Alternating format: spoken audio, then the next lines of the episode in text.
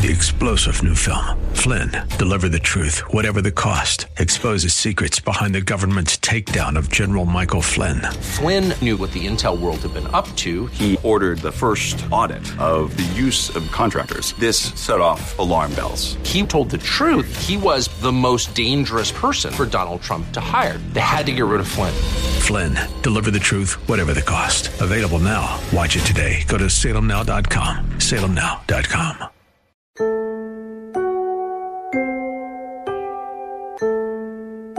Where's God in the midst of natural disasters? And then how do marriages change over time? You're listening to The Common Good.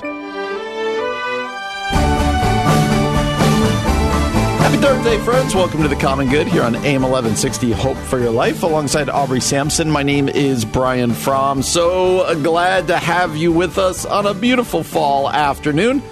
Hope that you're enjoying your day. If you've missed any of our shows this week, including the time we were able to spend with David French the other day, just go get the podcast wherever it is get your podcast, subscribe, rate, review.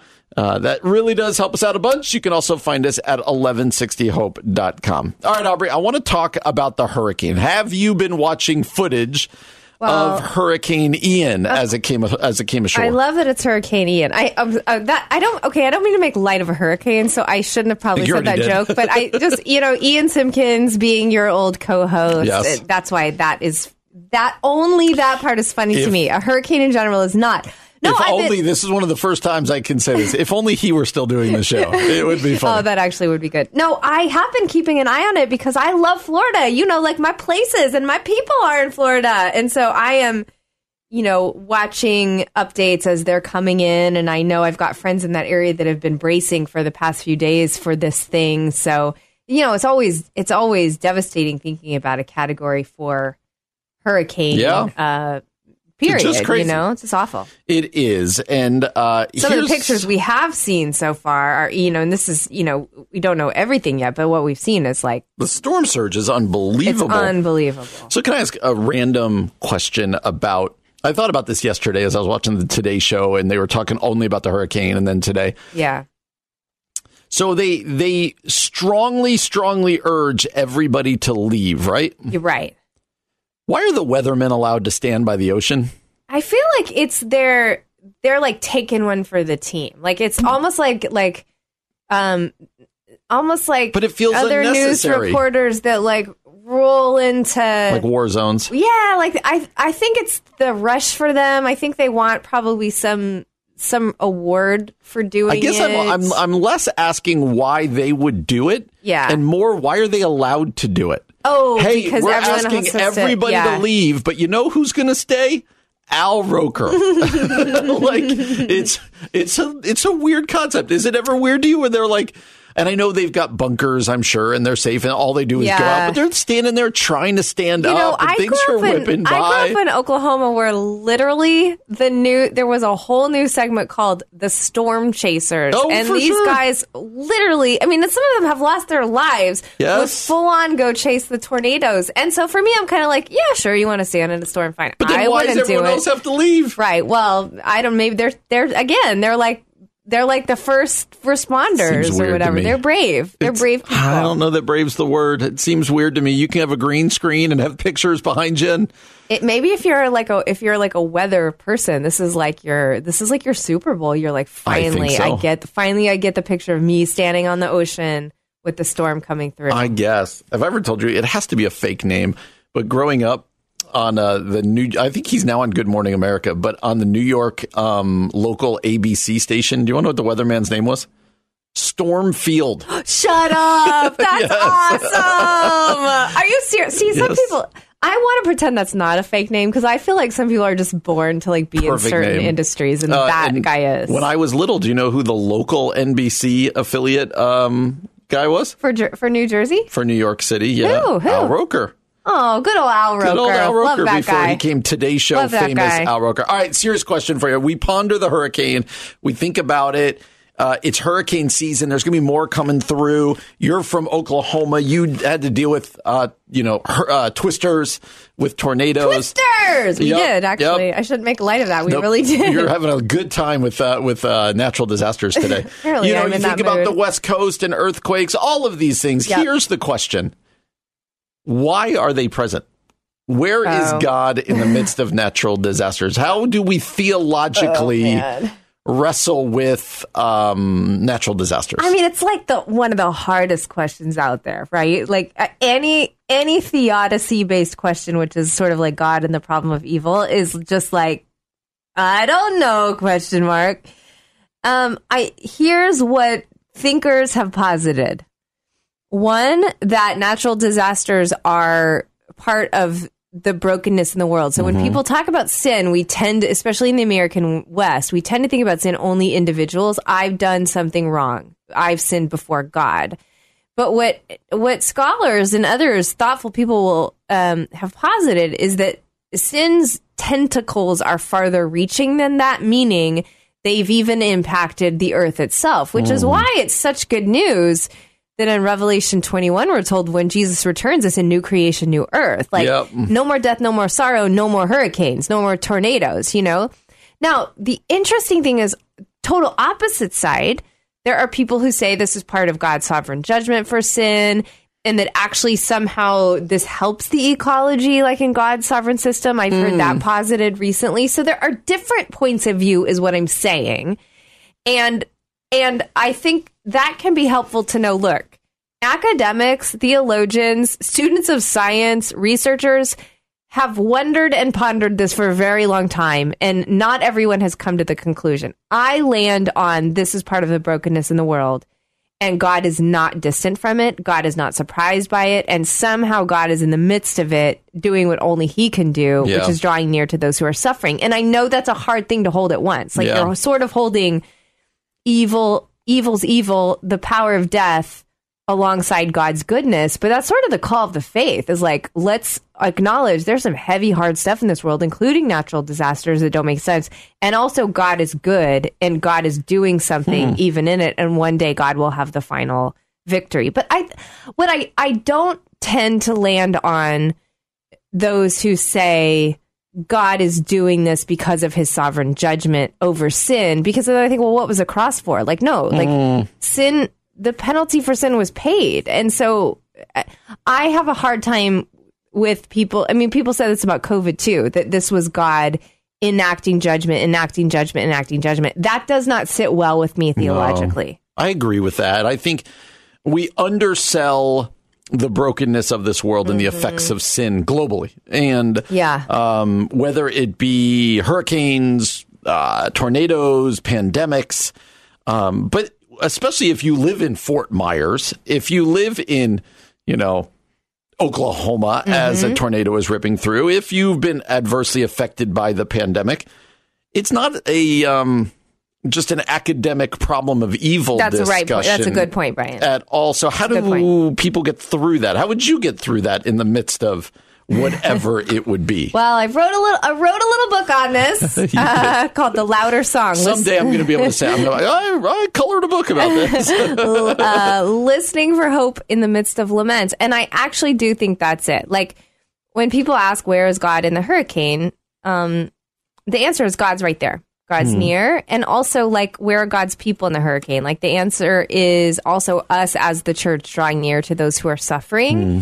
drawing near with best practices. Like, don't be in, don't run into situations like that and be a cowboy. Like, partner with you know organizations that are practicing best practices for relief and that kind of thing but do the work you need to do to partner and support people pray for people lament with people and then if you're in the middle of that you do have the right. You are invited. You are welcomed before god to say i don't understand this god. Like i am crying out to you from pain and despair. How could you let this happen? And I, I just think the beauty of that, what people don't realize is like God meets us in our pain and suffering in ways that are mysterious and beyond measure. And, and his goodness is somehow there in the midst of really, really hard things, including natural disasters. That's right. That's right. And so it's very real. The problem of evil is very real. And the last thing we always talk about here, I would remind people is eternity. Mm. Well, like you said earlier, when there will be no more um, hurricanes. There will be no more pandemics Yeah. or natural disasters. Yeah. So, thinking about people down in the Gulf Coast of Florida, in particular, yesterday and today, uh, just a lot to deal with down there as Hurricane Ian uh, ravages that part. All right, Aubrey, there is a celebrity marriage that has been in the news, and I'll talk less about that as much as I read something interesting. Uh, a marriage expert giving some advice. Ooh, okay. And I want to see if you think this is good advice or not. We're going to look at that next here on The Common Good, AM 1160, Hope for Your Life. Hey, everybody, welcome back to The Common Good, AM 1160, Hope for Your Life. Alongside Aubrey Sampson, my name is Brian Fromm. So glad to have you with us on this Thursday afternoon. Aubrey, are you going for tacos tonight? You ta- Thursdays, your family, uh, don't you go for tacos? We do. We go for dollar tacos, and uh, you know what? I wasn't thinking about it, Brian, because n- normally, you know, th- Thursday evening comes a little quick. But maybe I will. Maybe we will do that. I might Okay. text my family right now and say that. So a definite maybe. A definite maybe. that sounds fun, doesn't You're- it? That's you're exciting. Declaring you I might landing on tacos BB. tonight with my family. What are you going to do? What are you having for dinner tonight? Maybe tacos. Maybe we'll go out to our favorite restaurant. Maybe not. You'll see. Mom, are we getting tacos tonight? Possibly. We'll think about it. Possibly. Well, we are. Uh, Speaking of, hold on, I got. I know you got to move on to something more important. But my son, every morning, my youngest, he's ten years old. The kid loves to eat. It's like he's just had breakfast. We're walking to the school bus, and he'll be like, "Mom, what's for dinner tonight?" Come home from school. Mom, what's for dinner tonight? I'm like, I don't know. I don't know yet. Okay, I don't know. We'll figure it out. I'm like, why are you asking? He's like, I don't know. I'm hungry. I like to think about what's coming for What's dinner. coming. Yeah.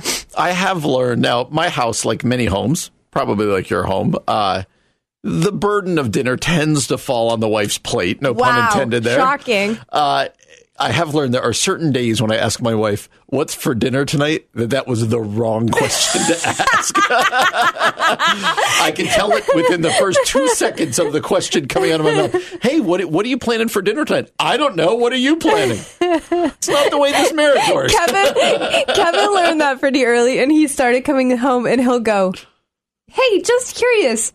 He's so curious. careful. He'll go, "Hey, just curious. Is there a plan for dinner or not?" Like that's how he says it now. Even that though, I'm like, "What do you mean? Is there a plan for dinner? Why do I have to go with a plan for dinner?" What if I tell you not? What are you going to do? It's like, I'll go grill something. So. Oh man, good times. Speaking, of, marriages. All right. So, a really weird article at Fox News I was reading about. I don't want to talk necessarily about this celebrity marriage. It's the one of Tom Brady and Gisele Bundchen. How do you say that name? Bundchen? Did I get that right? Uh, I think I got it right. bu- Bunchen? There you go. Bunchen. A uh, a world famous uh, supermodel. So Yes. they've been married for 13 years. They're like the most beautiful couple. Yeah, they have two kids Around. and a stepchild, and uh, there seems to be some trouble in paradise. Now they're pretty private, so nobody knows quite what's going on, but there are clearly issues going on. Yeah. It could have to do with him coming back from retirement to play other things. There's a, depends on the report that you read. Yeah. I was off air telling you that like, yeah, these articles are so like kind of dirty and this and that, like kind of guessing about this, and then I said to you, but I click on them. but I read them. so this particular article is talking about uh, it's a relationship expert talking about their marriage and can they get through this in reality this relationship expert knows nothing of their marriage so why do i want to talk about this one particular line are you ready Yes. so she said that they could be frustrated with each other, but the couple needs, quote, open communication to survive this match.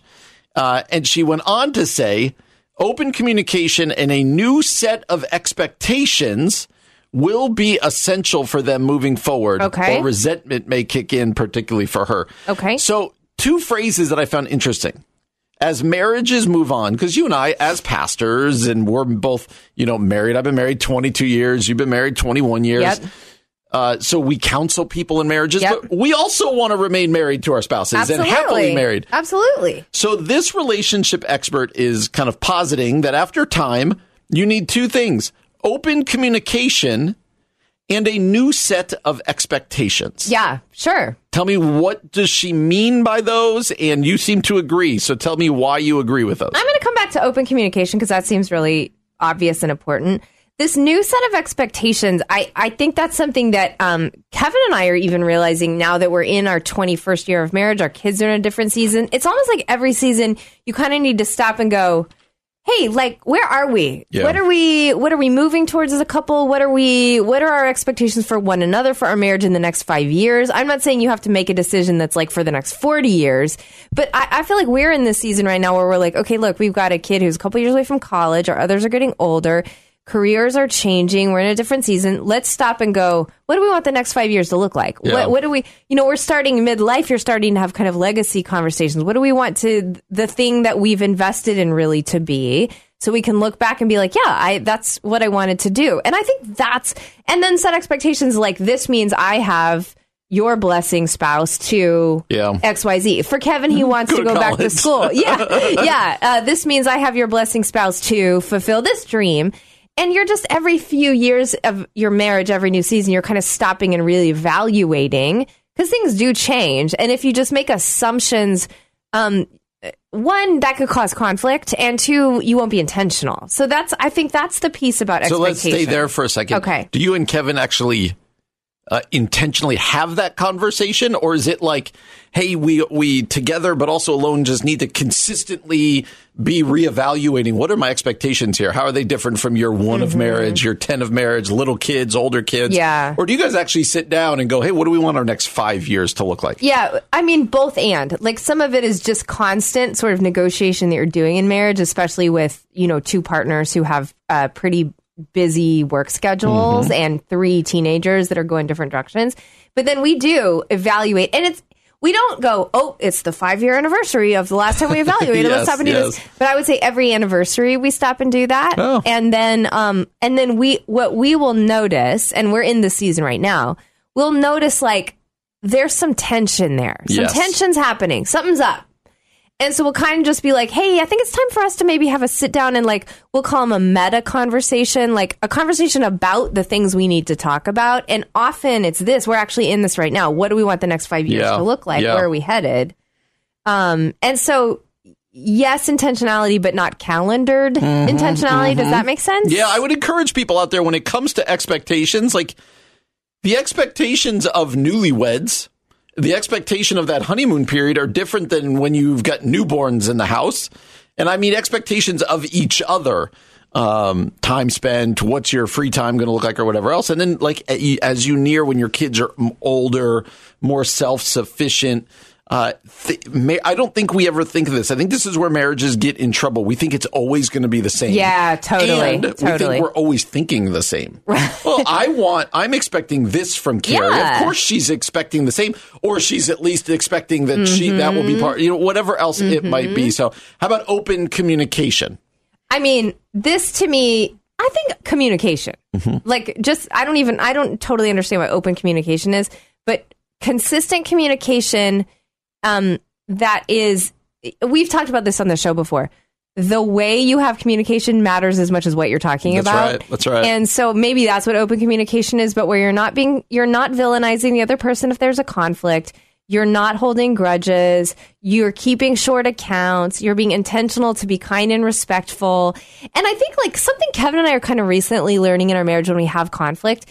It's not always, in fact, it's usually never. Now, I, there are big offenses in marriage. So I'm not saying, Yep. I'm talking outside of And you're having your own experience. Yes. But what I'm saying is sometimes conflicts for us, it's like neither, it's not like one person's right and one person's wrong. Mm-hmm. It's that we're both just coming to the table with totally different Yeah. experiences, point of views, expectations. And so to have a communication that goes, oh, this is how you're thinking about this. This is how I'm thinking about this. This is why we're, you know, rubbing up against each other, not in a great way Right.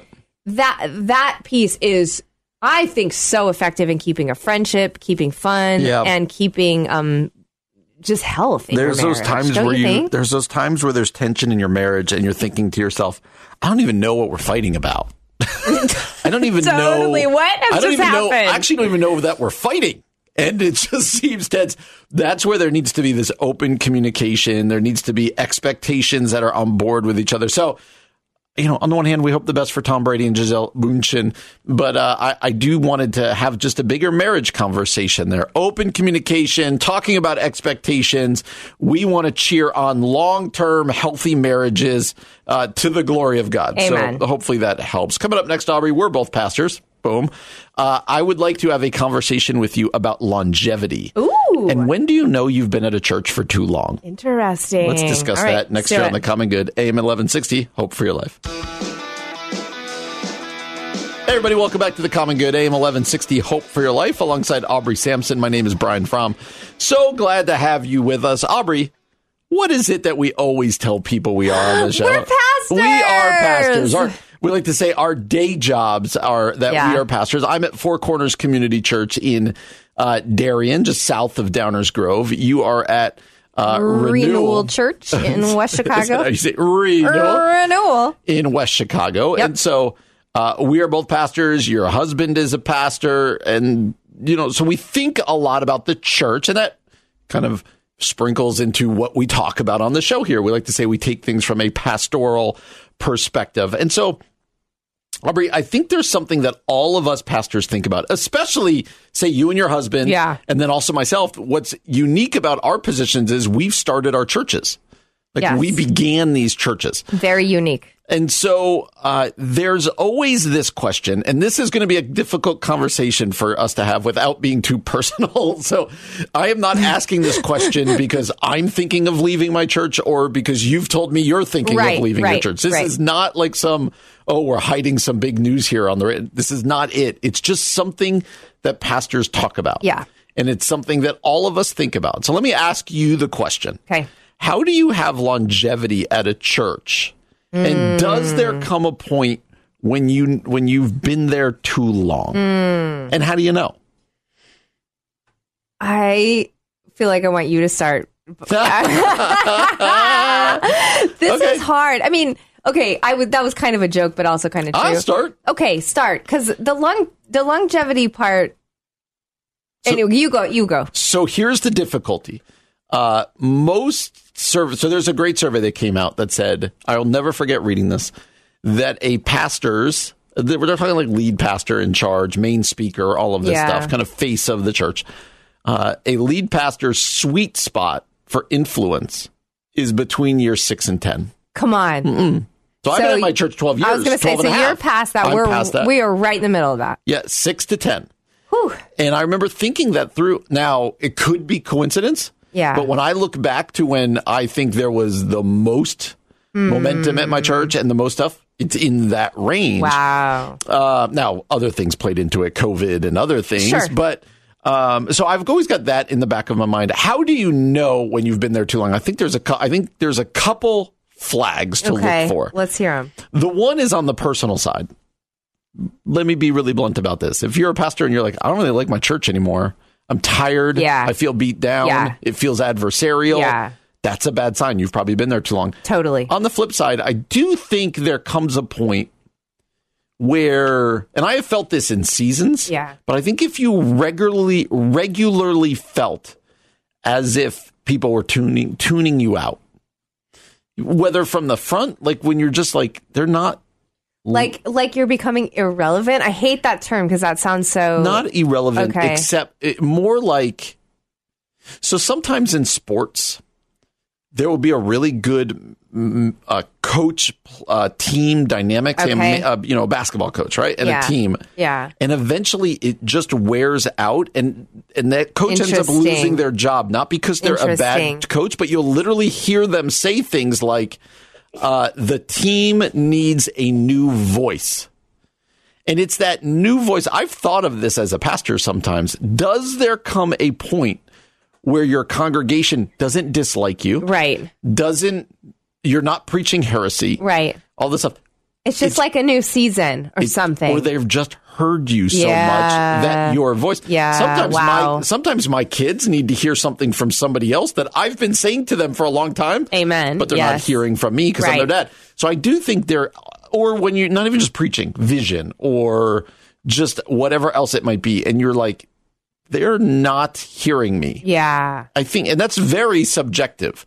I do think there's some ways around this, but I think those are some big flags. So, what do you think? Where am I right, or where, what am I, what are we missing? I think you're definitely right about that adversarial piece Mm-hmm. of it. I think that shows a lot of unhealth in the the leadership, and I think if if that's not a sign it's time to go, it is definitely a sign that it's time for like Sabbath counseling, Mm-hmm. get some help, right, and then maybe decide to go. I think uh, there's no. I mean, yes, yes, yes, yes. You're right about that one. I think that the other one is tricky to me about the um you're you're it's just like a new season it's time for because i do think there's a piece where that baton pass is so important in leadership we saw rick warren just do that one with andy wood and i, I think that is such a beautiful beautiful um way of leadership and it's almost like you can do that and still stick around by like i'm just thinking of the pulpit for example you build a teaching team Yeah, right? So you're still sort of there emeritus, uh, but you're maybe not the main voice anymore. Because the reason I'm saying this is because what I don't want anyone to hear, and I don't think in our culture we should keep doing this, is like just because you, I don't think anyone should age out of ministry. Like, in fact, Agreed. the older seasoned pastors tend to be the one with a lot of wisdom and steadiness that the rest of us need, right? yeah. So you wouldn't want to just totally be like, you're irrelevant. You can't. That's not what you're saying at all. But nope, in nope. general, culturally, we don't want to be like, this person's irrelevant. They've hit a certain age. We can't hear from them anymore. So there has to be a way to transition leadership so that seasoned voice is still very influential in the church, but they're now passing the baton to the next generation, which I think is just as important. That's right. You know, we saw that with Paul and Timothy, right?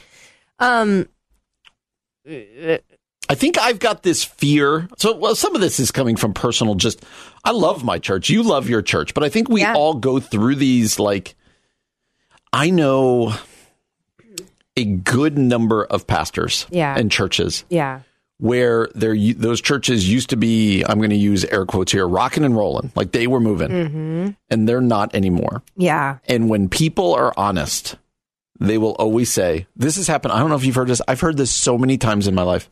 They will say the pastor stayed too long. Interesting.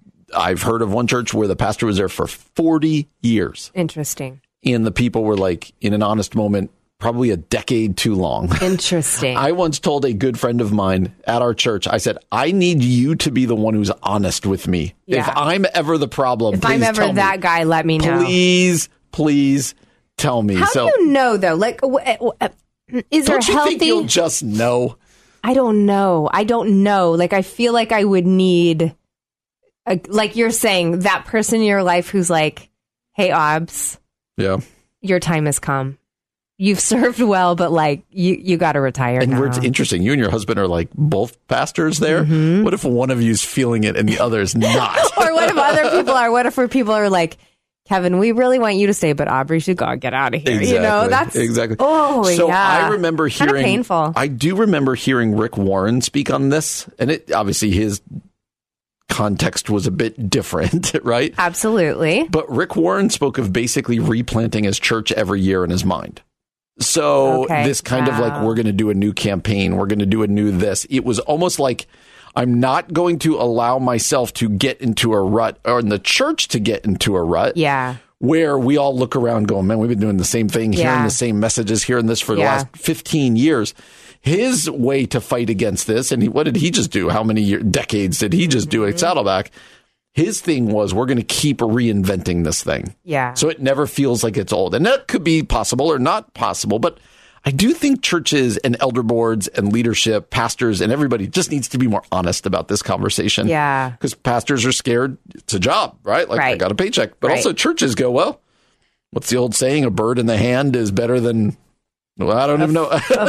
something in the What's bush. the rest of that saying? A There's something in the fly bush. in the tree. But I, I do think there needs to be honest conversations on both ends. Really just going, interesting, Brian. It's an interesting conversation. Yeah, and and I don't. Thankfully, neither you or I are at it at this point, but it's coming. I'm and, sure. and I guess ultimately the church's welfare and and livelihood and, and thriving needs to be more important than the pastor sort of like having their position. And I think all of us That's in right. church leadership just need to be aware of that. Like yes, they, a good leader says this is not about me. And even in retirement, transition, whatever, recognizes it's about what God is doing. And and that doesn't mean you're no longer qualified for ministry, just might mean your season's up. Yeah, you go. interesting, interesting. Things we wrestle with. One of these days, we're going to have to start the show going. It. I figured it out. I've been there too long. The time has come. All right, I have two super strange stories for you. Okay. I'm going to give them both to you next, and I would like to just hear your response. Okay, can't Do wait. that here on the Common Good, AM 1160. Hope for your life.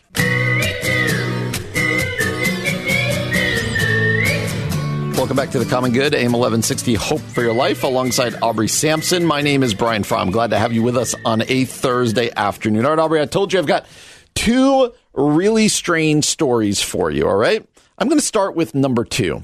Okay. I just want your reaction. Just would like to hear what you have to think. I'm ready. This story, uh, I read this at Barstool, uh, simply says this McDonald's is changing the game yet again after announcing they will be selling adult Happy Meals that come with nostalgic toys. Stop it. Are you kidding me? This uh, is awesome. Okay, why is this awesome? I am for this. I don't know. I guess nostalgia is the reason that's really awesome. Because if I think about it, I actually don't want like a Big Mac and chicken nuggets with fries. You know what I mean? Like, I don't, that sounds disgusting to me. But something about the nostalgic toys and having my own kid, childlike box m- makes me like, I'm in. I'm so in. I'm so ready for this. I can't wait for what the toys are. I hope they're Marvel themed or Disney themed. no, they're going to be nostalgic. It's going to be like So the does that mean like old school when we were little? it's going to be like the Hamburglar. Do you remember? Okay, I loved these toys at McDonald's. They were like little chicken nuggets, and you put outfits on them. If they have those again, I'm going to be there every single day. So it says I don't need a Hamburglar toy in my life. Beginning though. October 3rd, customers can order a cactus plant flea market box, which is a Big Mac or a 10 piece chicken nugget Why with fries and a drink. Cactus Plant? I have no idea. Okay. But uh, that is what it is. And so it's the new adult Happy Meal with the toys that you got as a kid. No way. Toys include redesigned takes on McDonald's famous mascots, including Grimace, Hamburglar, and Birdie, plus a new one named Cactus Buddy. oh, that's why it's the cactus. Okay. So will you go there and order a Happy Meal? No, because to be honest, I we don't actually need more toys in our house. Like I like the concept, but I don't need more plastic. Like Oh man, Junk. when my children were young and You know? we'd go to McDonald's, probably more than I'd like to admit because of the Playland, yeah, uh, we would often purposely leave the toy, like Yeah. just try to get Yeah. it to stay there. So I I like this idea. I think it's actually very cute and clever. I won't be. I'm not going to be rushing McDonald's for this. one more uh, Happy Meal as your kids were little story. Yep. Because you know you'd have to drive through a lot. McDonald's was like the prime spot when It your was, kid is and two, kids three, four- McDonald's. Oh yeah, kids are yeah, like, yeah. "Yay, McDonald's!" uh, w- I forget which child this was with, but we were removing the um, uh, we were removing the car seat. Yes. oh, And- like a million French fries. There was a barely eaten cheeseburger underneath the, the, car, seat. Yeah, there, that's.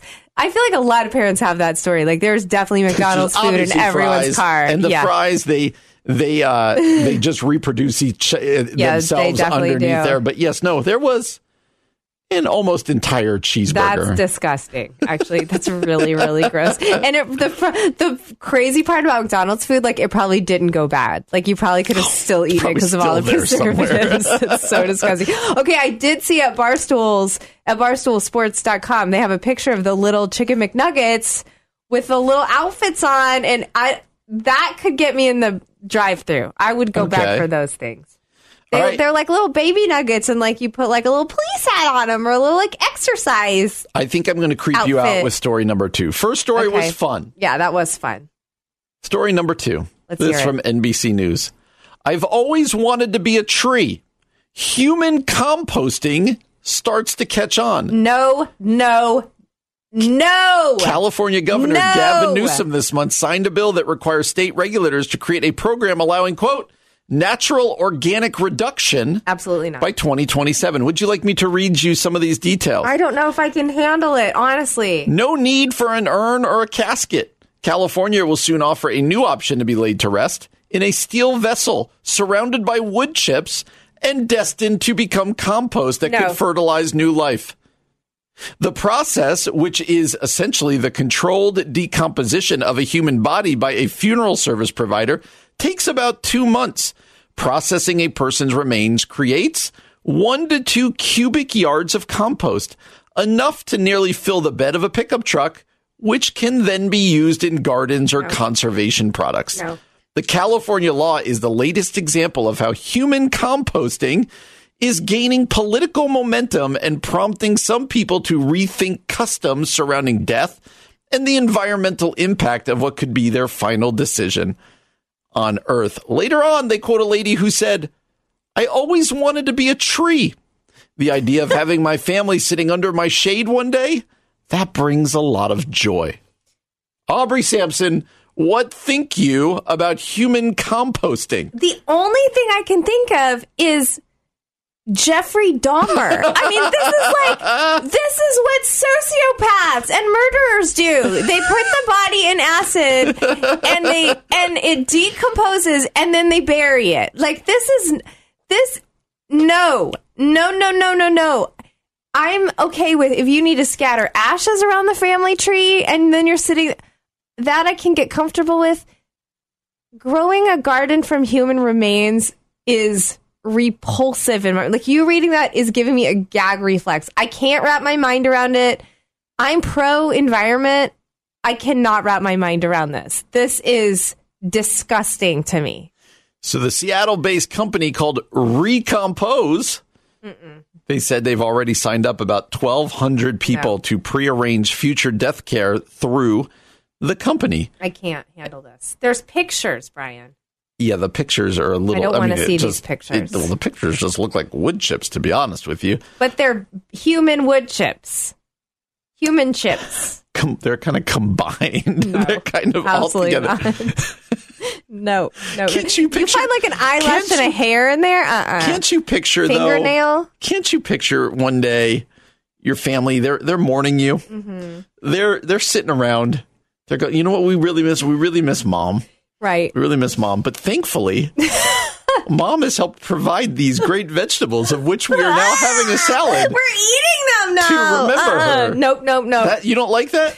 Absolutely not. You know what? This is kind of morbid. I have a very good friend who is is um, pondering her death, and she wants to be made into game dice. So like her family and friends always can play games with her. She wants to be made into game dice. She's like, you can wear me around your neck and pull me out for game night. And I'm like, okay, I can get behind that. I can't get behind eating tomatoes from my husband's remains. Absolutely not. No, no, and no. Emphatically no.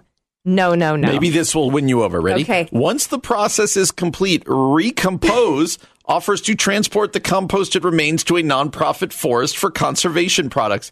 Many families take it all home. One family started an orchard on a hillside. Another family brought the soil to their neighborhood and asked neighbors to bring buckets. This person's soil nourished gardens around the neighborhood. But Still no? human remains. Like you I can't have a garden. Look at that beautiful garden over there provided by grandma. but are they eating the food? Sure. Are they? They're sniffing the flowers. Sure. Uh-uh. No, no, no, no, no, no. This It gives you know right This- now we dedicate trees to grandma. We we uh, we dedicate a garden in their memory. Now they can literally be part of the garden. They can literally nourish the tree. Uh uh no. No, you're no good with this. I can't. I cannot wrap my mind around this. There's. I can understand most points of view on a lot of things. I this rings too true of Jeffrey Dahmer and and Dexter from Dexter. They could ask your husband what he thinks of this Okay. and see if you could put He's it in your nature guy. He'd probably be like, "Yeah, take me to Colorado." No, he's got to be part of a garden. he has to be part of the garden in the backyard that grows the next year's Christmas tree. No. That's it.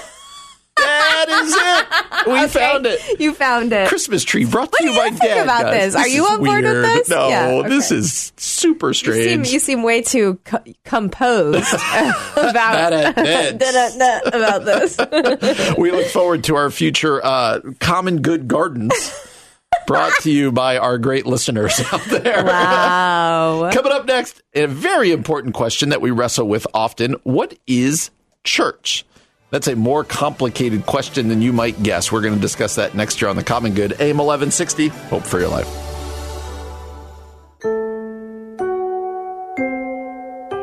What is church? And later, the gift of limits. You're listening to the Common Good. Hey, everybody, welcome back to the Common Good on this Thursday evening. My name is Aubrey Sampson alongside my co host Brian Fromm. So glad you're with us today. If you've missed any of this week's shows, especially the conversation that Brian, my co host, got to have with David French at Wheaton College, I'm still very jealous about that. But it was an incredible conversation. Yeah, it was a lot of fun. And I told them that you're no longer with the show. So if you missed that and if you want to make me feel bad about myself, we'd love to invite you to go back and catch up on our podcast, wherever it is you stream your podcast. And we love connecting with you on social media. We are at Common Good Talk on Instagram, Twitter, and Facebook. Brian, I don't know if you can tell. I can tell. I don't know if our listeners can tell. Because of the allergies in the air right now, my voice, I, I feel like I'm talking like a man today. So I feel like I have a great, a great radio voice today. It's so low. I do appreciate it. I do appreciate it. Yep. Okay. Thank you. All right, Brian. Uh, there's no way to transition really well from that to this. From your man voice? From my man voice to uh, a new church I read about that is launching in California. Can I just read the description to you? This is going to go badly. I can Okay, already tell. I'm just gonna. I'm not gonna tell you the name of it. It's an organization. They're launching church Sunday mornings, 10 a.m. Okay. Special music by Gungor. I don't know if you remember Oh, them. They go. used to. They used to make a lot of Christian music. Have since kind of Not gone much their anymore. own direction with the faith, which we can talk about. One of the pioneers of deconstruction movement, I do believe. Absolutely. Yep, that's right. Uh, they will be at this at this uh, service, this church service, every Sunday, 10 a.m., sharing songs from Gungor's new album, which is a psychedelic gospel album. Oh, here we go. No details are given about what's planned for the church, except for this. You ready for this? Mm-hmm. Um, Sundays have been created to provide an interact- interactive experience where people can explore mind, body, spirit, and plant medicine topics. I knew it was coming. Yep. There's something called the Ajna light. I'm not exactly sure what that is, but it utilizes a pattern of flickering lights to trigger the natural release of DMT in our brains to stimulate a psychedelic experience. Okay. Ascension, this is the name. I, I wasn't going to say the name of the organization. That's it. Aims to bring heaven to earth with a variety of performances, activities, shopping experiences. It's a church reimagined. No pews, no pastors, but the chance to align your mind, body, and spirit. Is this the church? Right. This is not a church. Can we talk about This this? is this is problematic. This is so problematic on so many levels. Let me read you something that Beth Felker Jones, she's a theologian and New Testament uh, professor, said. And I don't know that she was even responding to this, okay? I just happened to see it on the same day I read about this quote unquote church. She said, if what a so called church organization is offering bears no resemblance to historic global Christianity, walking away is walking towards Jesus.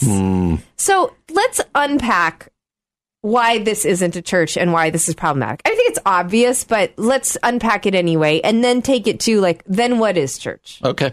Uh, my first problem with this is um, no pews, no pastor, no singing, but or there will be singing. No pews, no pastor, no this, no that. Right. Lots of drugs. Lots Like, of that's, drugs. That's my first Right. red flag here. Um, and anytime anyone, I'm not saying that churches don't need to be in general at times contextually reimagined or this that. But when that's the banner of which you're living under, we're going to reimagine church. I think it's a huge red flag. Yeah. Uh, but yes, I would say the biggest red flag for me in this would be the drugs I, I and the word psychedelic. I and think the some of that. drugs There's some a- key words here. it's a problem. Yes. It's problematic. I wish they were saying Sunday morning gathering, Sunday morning drug get together, Sunday morning we're all going to get-together. Sunday morning we're all going to Singing get drugs. We're all gonna get stoned and watch, you know, watch Wizard of Oz while listening to Pink Floyd. Like, I wish they would be that honest rather than saying church. Like, Yeah. th- this is not church. No. You know what I mean? This is a gathering of potheads, essentially. It is the whole, the overall organization is Christian cannabis. So that's like the name. Christian cannabis is putting on this church. Then I think, I mean, What is the difference between Christian cannabis And regular cannabis? As one who worked for Testaments, in which the mint with a message had a cross on it. yeah. You tell uh, me what's the difference. Well, I, I'm asking you, what is? There's no place to put a cross on the cannabis. Where is? What makes something Christian, Mm-hmm. Christian. cannabis? I do not know. yeah, well, I, maybe that they do it on Sundays. They smoke they smoke out on Sundays or they take their edibles on Sundays. maybe that's Oh, Man, why. what are we coming to? I, I think the hard part about this is so yeah, we both kind of went, oh, Michael Gungor, because he he was the kind of one of the starters of uh, ex evangelicalism, um, but not in a way where he didn't deconstruct and then reconstruct, right? He deconstructed and then essentially, I don't think he calls himself an atheist at anymore. all, but uh, definitely has gone outside of orthodoxy anyway. You can see this here. Okay, so this is obviously not church. What is the church then? Like, so I, you know, scholars forever have have Right. have talked about this. Then what makes a church a church? So that's interesting. I, I think uh, a church, ecclesia, right, is the gathering. It's the Mm-hmm. gathered, the called out people. So I do think uh, a church, in our definition, is going to have worship of Jesus. Yes, So we were going to, as opposed to, hey, let's get together and watch football And on a hang out. Sunday and Yeah. call church. yeah, Uh, I do think that there is going to be the presence of the sacraments, Yes. whether you do communion every week or you do it less often, Right. baptism, whatever Right. else. I do think that's an important part of it. There are different ways to, uh, you know, the sermon looks different or the singing, but I do think there is there is uh, sitting under God's word, opening God's word. Yep. It's a community of people saying we're heading in that direction. We want to be changed by God. There is, you know, what the singing looks like. I know it looks different, but it feels like singing. Uh, but that's that's how I would define a church. A church Yeah. is a community of people, Yeah. um, kind of on mission together to know Jesus and make Him known. Right? Yeah, love that. it- it's not a building. It's not an organization. So that's how I would define church. How do you define church? yeah. I mean, I I think you just nailed it. Like, I mean, there's lots of metaphors in scripture: body, family, gathering.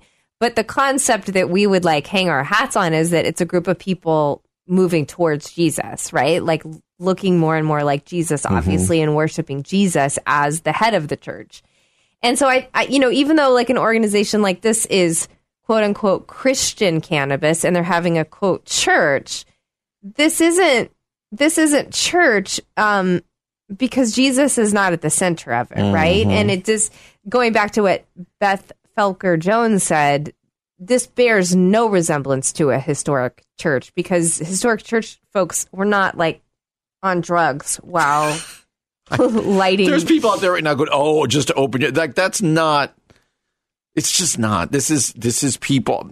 Also, I it bothers me, Aubrey, when people are like trying to redefine the church in ways they know are going to tick people I know. off. I, I That's feel like going so too. on it here. feels performative. It feels annoying. if you want to me. get together and have your cannabis and your psychedelic Sure, drugs and your singing and whatever, okay, I, I would not partake, and I have Yeah. trouble with people who do, but.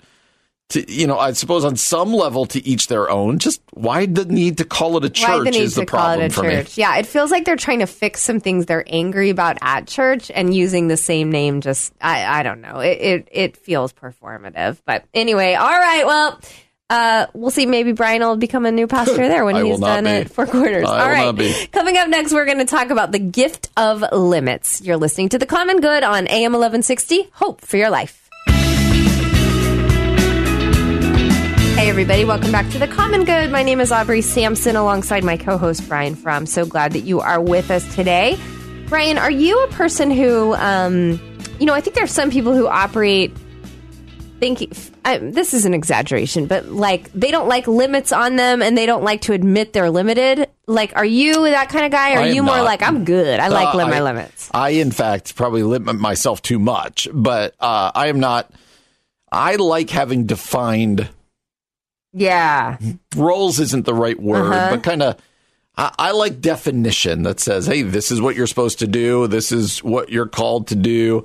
And whatever else. I'm not one of these. I'm going to crash through everything I can Yeah, do, anything I can. yeah. Probably to a fault sometimes. Like I probably have a little Interesting. too little faith in like the ability to be like, no, you know, let's bust through yeah. nope, this is the way things are Yeah. done. We're good. So, how about you? Limitless? You crashing through barriers? Um, uh, sometimes both and like I tend to uh I tend to be very aware of like, oh, I'm tired. I need to rest. I need to say no. I need to but when I'm feeling good, I definitely try to tackle more than I probably should. And then I wouldn't never be like, I'm limitless, but I sometimes I sort of operate as if I am. And then I have to stop and go, oh wait, yeah, I have limits. That's probably not a good idea.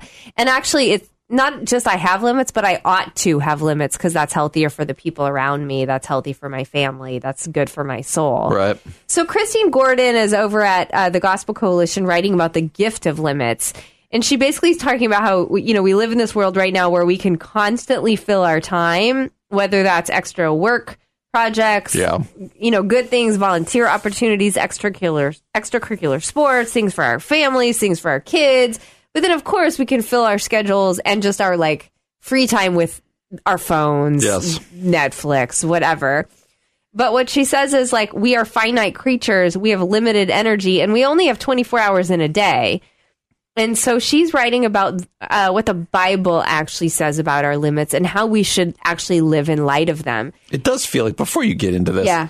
it's just I can't get over how many conferences that you hear about in the Christian world where it's like no limits or like what's the name of this youth ministry? We are limitless. Are you going That's to so Hey, on. Wednesday are you going to limitless and I'm not sure that's a good message for us to put out there, but I mean, uh, probably a men's con. It feels like a men's Yeah, conference. What that does the- feel like I can see the T-shirt. got they got those Christian uh, like uh, bodybuilders who come out and like we're gonna do yeah. this and that. And what's hey, what are you going to do on Saturday morning? I'm going to No Limits.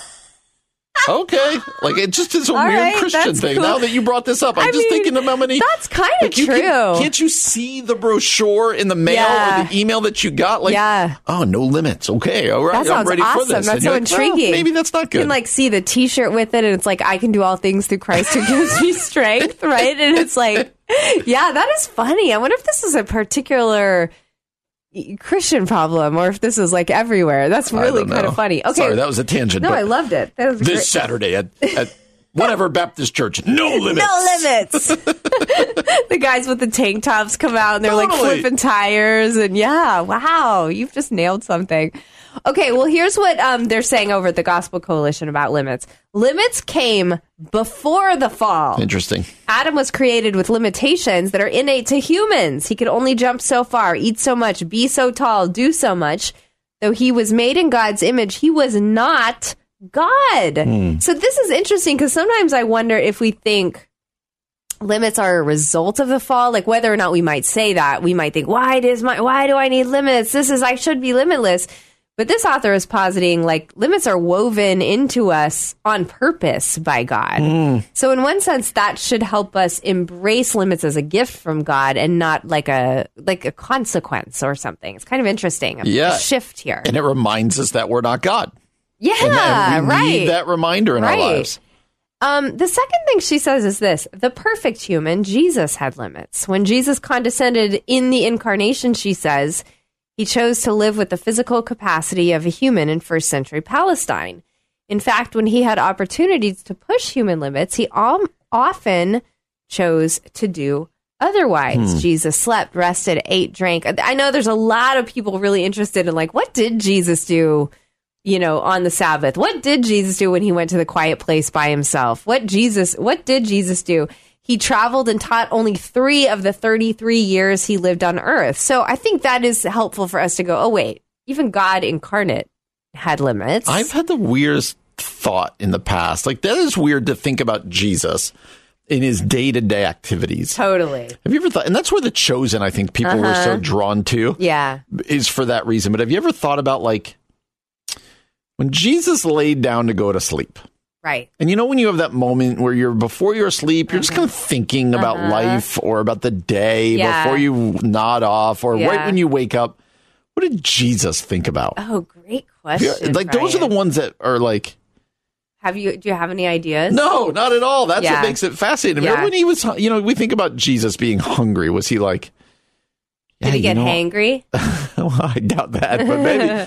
but like, what did he like to eat, or what did he? He still had preferences. and Mm-hmm. Absolutely. he still. Uh, I think one thing again the chosen people have enjoyed is that he makes jokes in it. Right? Jesus has a personality. It's also weird to think about. It is. It's weird to think about Jesus. I think that's it. Jesus with a personality, like Jesus being a full blown human, because we we want. I think it's it feels 2D sometimes on the page rather than 3D, and it is hard to wrap our minds around. Like, what was his personality like? Yeah. Like, was he cracking jokes? Was he the life of the party? Was he embarrassing? Was he, you know, like sometimes I read stories about Jesus and I'm like, oh, I, that'd be embarrassing. like That's funny. Jesus, oh, you need to like Jesus joke. yeah, y- yeah. Did you tell dad? I mean, it's just they're just kind of interesting things to think about. But yeah, Jesus going to bed at night, Jesus embracing his limits. Um, the third thing is this about limits. God uses limits to remind us who we are and who He is. That's something you said at the beginning, Brian. I think our our our limitedness mm-hmm. reminds us of God's limitlessness. I feel this most often when I stop and ponder like the galaxies or the solar system. You know, some of those new photos have come out in the last month or so Yeah. where you're kind of like, oh, we're a we're a giant ball Yes. floating in space. Space is infinite. Oh man, God is big. That's right. You know, That's oh man, I'm limited. You know, there's there's something about that that I do think kind of puts into perspective how short our time is, how limited we are, and how expansive God is. It's it's hard to really comprehend, to be honest. Yes, absolutely. Absolutely. And and that's why it's helpful because we've often said on this show we need a big view of God and a small view of ourselves. Like Mm. they're proportional. Yeah. And understanding his limitlessness Yeah. and our limitedness is a great way to have that right perspective. Yeah, that's so good. Okay, here's the last thing that she says over at the Gospel Coalition. God's, God uses limits to direct us. Instead of pushing against our limits with disdain, we can consider them guides to help us make decisions about life in the kingdom of God. We can understand our God given limits as a protective fence that provides a boundary for rest, safety, and thriving. The fence is not something to be trampled and overcome, but embraced and considered. So, if we're kind of like wrapping this up in a little bow, what's the good news about limits, Brian? I think the good news is that we can embrace our limitedness and allow it to point us, as we just said, to the limitless God Yeah. who loves us so much that he sent his son. Uh, in yeah, I, I think it it reminds us of God's majesty and his goodness in Jesus Christ. Yeah, that's that's so good. Here's how Christine Gordon wraps things up. She says, "We don't have to strategize and strive every waking moment. We can relax, trusting that God is always at work." I think that's a good kind of final word about limits for all of us. All right, Brian, coming up next, a pastor that you and I have talked about on the show before. He made an announcement that was a little bit surprising to me and has experienced some consequences about it. I want to talk about it not because I want to judge him or tear him down, but I'm just starting to wonder if we're going to see more and more of this and, and what we think about it as pastors ourselves. So we'll talk about that when we return. You're listening to The Common Good on AM 1160. Hope for your life.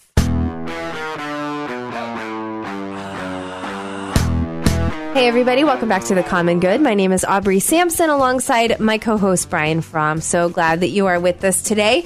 Get your. Uh, Get your shot glasses of grape juice ready.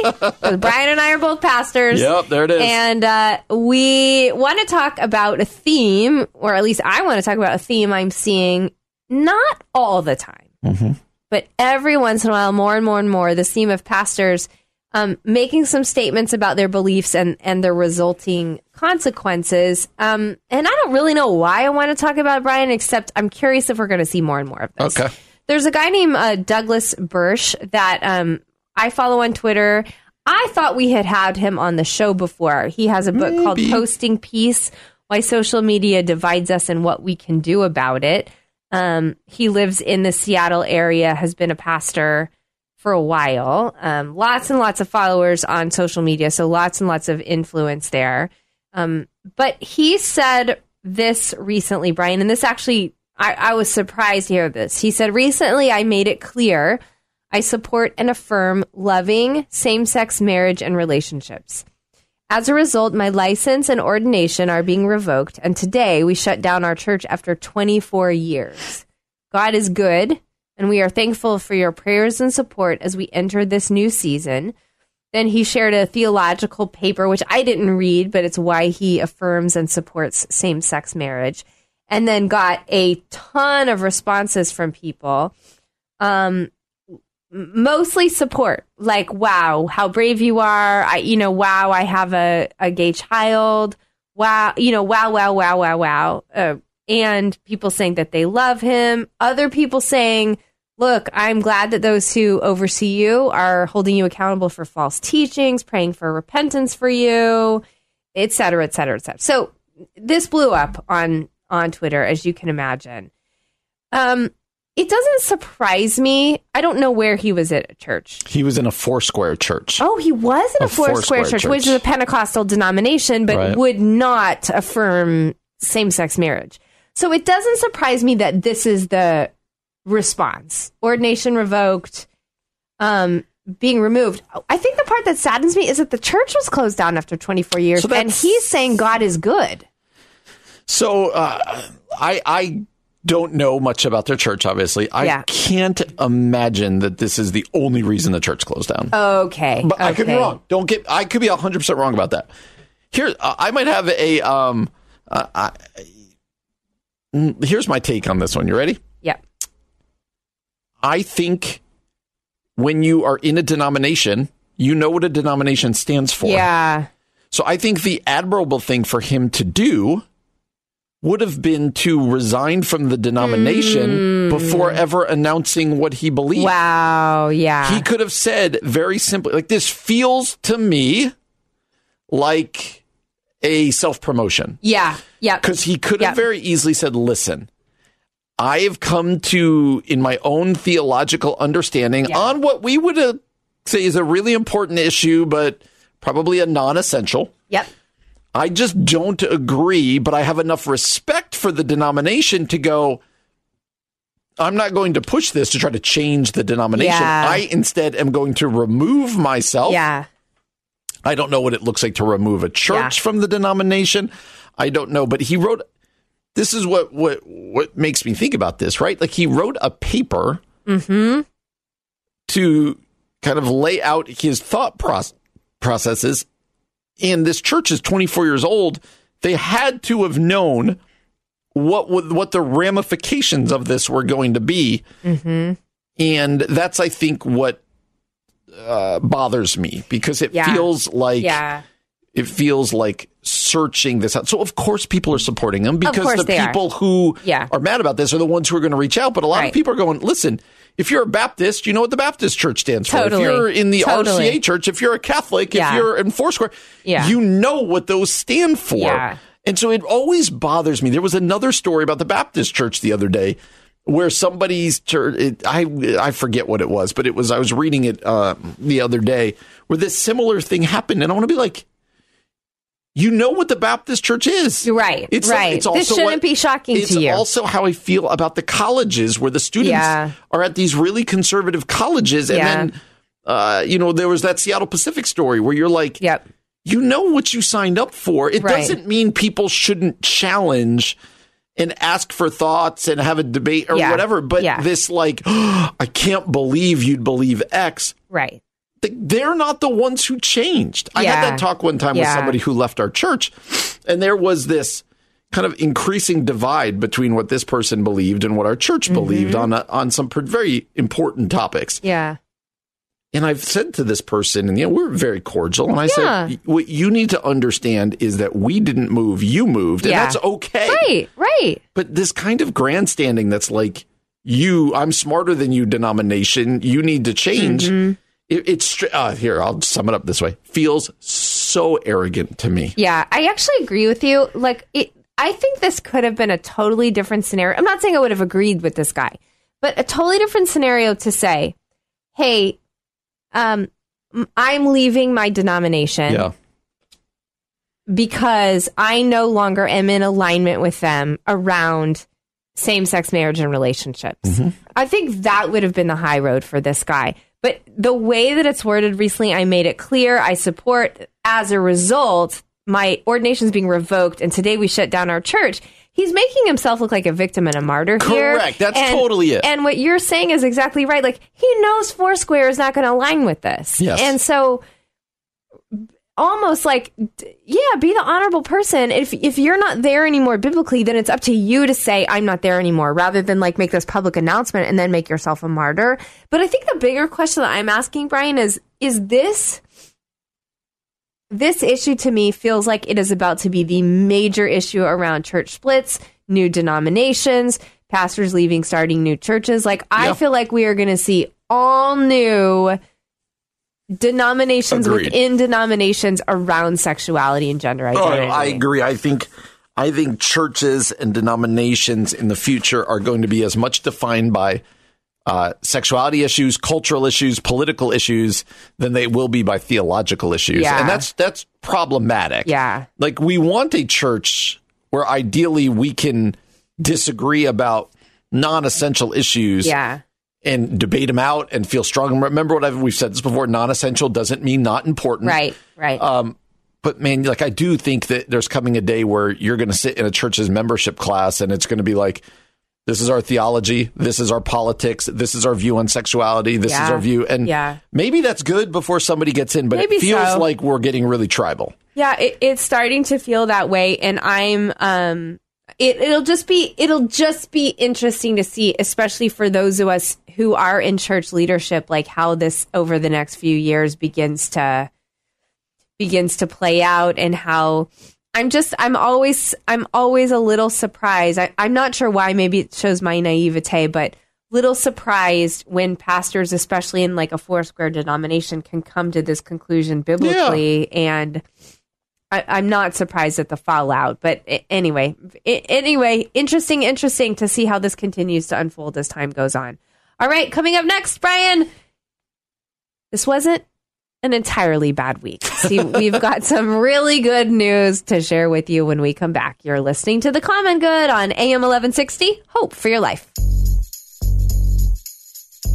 Hey, everybody, welcome back to the Common Good. It's Aubrey Sampson alongside my co host, Brian Fromm. It is the end of today's show on Thursday evening. And at the end of every show, we love to do things to just put a smile on your face or get you thinking. And one of the places we like to go for very good news, because we cover hard news on this show sometimes, sad things on this show sometimes. So we like to put a smile on your face, do a little palate cleanser. And we've been going to a place called The Week that aggregates good news stories from each and every week. And um, I love the stories they share. I'm going to start with the first one, Brian. Are you ready for it? I am. Can I say one thing before we start? Would you?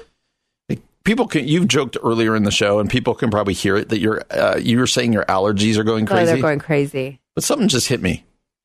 You've had some COVID issues in the house. I have. I did test. You and I, are tested sitting for COVID. very no, no, no. closely to each other No, no, right no. now. I tested Facing for COVID each other before right now. I came to the studio because I was like, I don't want to get Brian sick. This is pure fall allergy. It's. It's I can awful. tell. Yeah, you could just tell that it's it's it's all up in my nose. Until. I test positive, and then I'm coming right. for you. till, till tomorrow, I'm like, uh oh, Brian, I have a Uh-huh. fever. We have had COVID in our house, though. That's It's, accurate. uh, one of my Yeah. kids' schools having a little outbreak these days too. So Uh-oh. it's always post homecoming. You know, right. Everyone's gathered, and then it happens. All right, here we go. Here's some good news. With casts as his canvas, Hospital Tech, Tech creates works of art for young patients. It all started with a happy face. A decade ago, Luis Ruiz, an orthopedic technician at a children's hospital in Los Angeles, was asked by a patient if he could draw one on his cast. Ruiz told the boy he wasn't great at drawing, but after he was finished, the child's face lit up. That inspired Ruiz to start offering all the kids he met personalized drawing on their casts. I was not very good, but as time went by, little by little, I got better and better to a point where now I can almost draw anything they ask for, he said. His repertoire includes Spider Man, Hello mm-hmm. Kitty, Tinkerbell, and the Wonder Woman emblem. Ruiz estimates he's painted thousands of casts in the last 10 years, and he loves to make patients smile and forget they're in the hospital. The kids just bring me joy, he told People That's Magazine. awesome. I know, love That's that. great. Second one, dog rescue connects senior citizens with senior pups. Cute. Johanna Carrington loves dogs and had several as pets throughout her life. And at a hundred years old, Come on. the California resident wasn't ready to have an empty nest. Animals, animals bring me so much happiness in our home, she told the Today Show. It's unbelievable. Carrington was worried that because of her age, no shelter would let her adopt, but her neighbor is a volunteer with Muttville Senior Dog Rescue. Come on. And connected her with the perfect pet, Gucci, an 11 year old Chihuahua mix. Carrington and Gucci were paired together through the Rescue Seniors for Seniors program, with Carrington's caregiver, Eddie Martinez, agreeing to take Gucci for daily walks. On his first day at Carrington's house, Gucci came in like he'd been there before. Carrington said it was remarkable. He saw me sitting on my chair, jumped up on me, and sat on my lap. He made himself very, very comfortable. He was just our baby right away. The Seniors for Seniors program also allows anyone who adopts and later cannot care for their dog due to hospitalization to bring them back, giving everyone involved peace of mind. Love we want that. them to still have that time together and experience the full joy of their senior years together. That's awesome. That's so cute. Before you read the next one, Yes. have you seen the viral clip going around? If not, you need to go search it out today. What is it? I haven't. You, of all people, will weep. Oh, no. What is it? Facebook, Twitter, I forget. I'm going to try to find it. It was uh, a, so if you believe it, which I do, but if you believe it, a young guy went up to an old man in a walker and said, Can I take you to Disneyland today? And the guy was like, What? And he was very old. And the whole, like this fast paced video, you've got to see this, is the guy. And the guy had the time of his life. Shut He's up. crying You really at took the him end. to Disneyland? Took him to Disney, and they were like really good friends by the end. And then he took him, pushing him around in a wheelchair. Strangers? Like before that? Total stranger. Went up to an old guy in a walker and said, "Can I take you to Disneyland?" could really backfire when he kidnaps the old guy and murders him in a So van. you and I are both really cynical. My cynical one was that was just a complete move to get to the front of lines and on the ride. That's all that was. You are right about that. But- you nailed that. But you've got to find it because Okay. the way it's presented, you of all people, I know you, especially because I love old Disney, people too. and Disney, you're going to cry. Done and. All Yes. right, I'll I'll watch that. I'll watch that when we're done with the show today. All right, here's another story. Teen transform chip bags into blankets. Let's Hmm. see how this works. By taking discarded chip bags and turning them into blankets, a 12 year old girl in Wales is helping both people in need and the environment. Alyssa started her project in August 2021 and in the last year has collected almost 10,000 chip bags to make 200 blankets. She works on them after school and said it takes about an hour to finish a blanket. Each blanket has to be opened out so it's flat and then washed in the sink, Alyssa told BBC News. Then you take four of them, put them under a piece of baking paper, and iron them so that the heat fuses them together. Finally, you sandwich the packets between two thin sheets of clear plastic. Wow. This is wow, this is complicated. And you use the iron again to seal that in place. Chip bags aren't easy to recycle, Alyssa said, and she's happy to have found another use for the packaging while helping others. Alyssa and her mother give the blankets along with gloves, socks, toothpaste, and other essentials to local organizations in Wales that help distribute the items to those who are homeless. You wouldn't think you could turn a crisp packet into something so helpful, Alyssa told BBC News, but people like the blankets because they're lightweight and waterproof. Are they soft and warm though? No chance. Yeah, I mean, it kind Hopefully of they sounds like a terrible Hope blanket. they smell like uh, Like potato chips? Hey, I have a joke for you. Okay, let's hear it. Did you hear the archaeologists finally found where uh, the prophet Jonah lived? No, I didn't. In Wales. Come on, that was good. I just thought of that. Was pretty good. I like it. Oh, my you made kids that up? would my yeah, I just did watch are reading your story. so my my kids are cringing somewhere. They're just dying. Wow. Dozens of dogs hang 10 during Surfathon fundraiser. Stop it. Cowabunga canines. On Sunday, 70 pups and their owners competed in the Surf Dog Surfathon in Del Mar, California, an annual fundraiser. The dogs compete in different groups from extra small to extra large and are judged on how well they stay on the surfboards and if they have a cool costume or can do any tricks. Now, in its 17th year, the Surfathon attracts hundreds of people who get a kick out of watching dogs like Gus the Labrador ride the waves. Gus loves to surf, his owner said. He trained himself, and as time went on, I got bigger boards so that he could hold onto the board better. Connie Horn uh, drove her Cocker Spaniels all the way from Northern California so they could compete. The Horn family raised almost $4,000 for the Animal Center. It's a lot of commitment to help the dogs surf and compete, and everyone helps each other. That's fun. I love that. I love thinking about dog surfing too. Nothing better than a dog on a surfboard. All right, last story. Do you have any other jokes for me No, before I'm we out. move on? I'm oh out. man, okay. I feel like that one. I felt good about that one. Yeah, one. I'm I'm impressed you wrote it yourself. You should be a professional comedian. All right. Austrian man surprises beekeeping neighbor with some of his land. The bees are buzzing in Austria thanks to resident Franz Nigel. His neighbor. Franz who? Say that uh, name nope, again. not going through. His N. I G L. Give me it again. Nigel. That's how they say it in Austria. I'm going with Nigel. Are you ready for his his uh, neighbor's name? Yes. His neighbor, Josef Kren, is a hobby beekeeper, and Nigel decided he wanted to do something to help both Kren and the instinct insects. He turned one fifth of his land into a meadow for Kren with more than 40 different blooming plant species, making it the perfect environment for bees.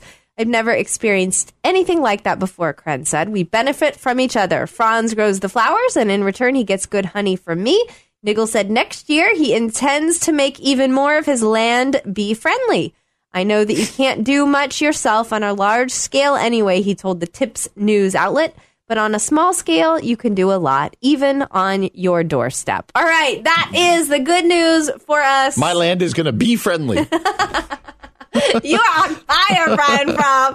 All right, well, we will be back again tomorrow from 4 to 6 p.m. Hopefully, you've got a smile on your face right now. Uh, for Brian Fromm, I'm Aubrey Sampson, and you've been listening to The Common Good on AM 1160. Hope for your life. Three star general Michael J. Flynn, head of the Pentagon Intelligence Agency, knew all the government's dirty secrets. He was one of the most respected generals in the military. Flynn knew what the intel world had been up to. He understood its funding. He ordered the first audit of the use of contractors. This set off alarm bells.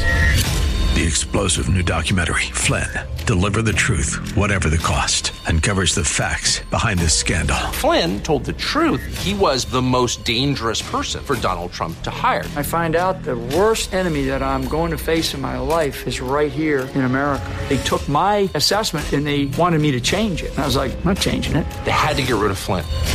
With in depth interviews, archival footage, and never before seen personal records of the man behind the headlines. I just felt like I was drowning. Flynn, deliver the truth, whatever the cost. Available now. Watch it today. Go to salemnow.com. Salemnow.com.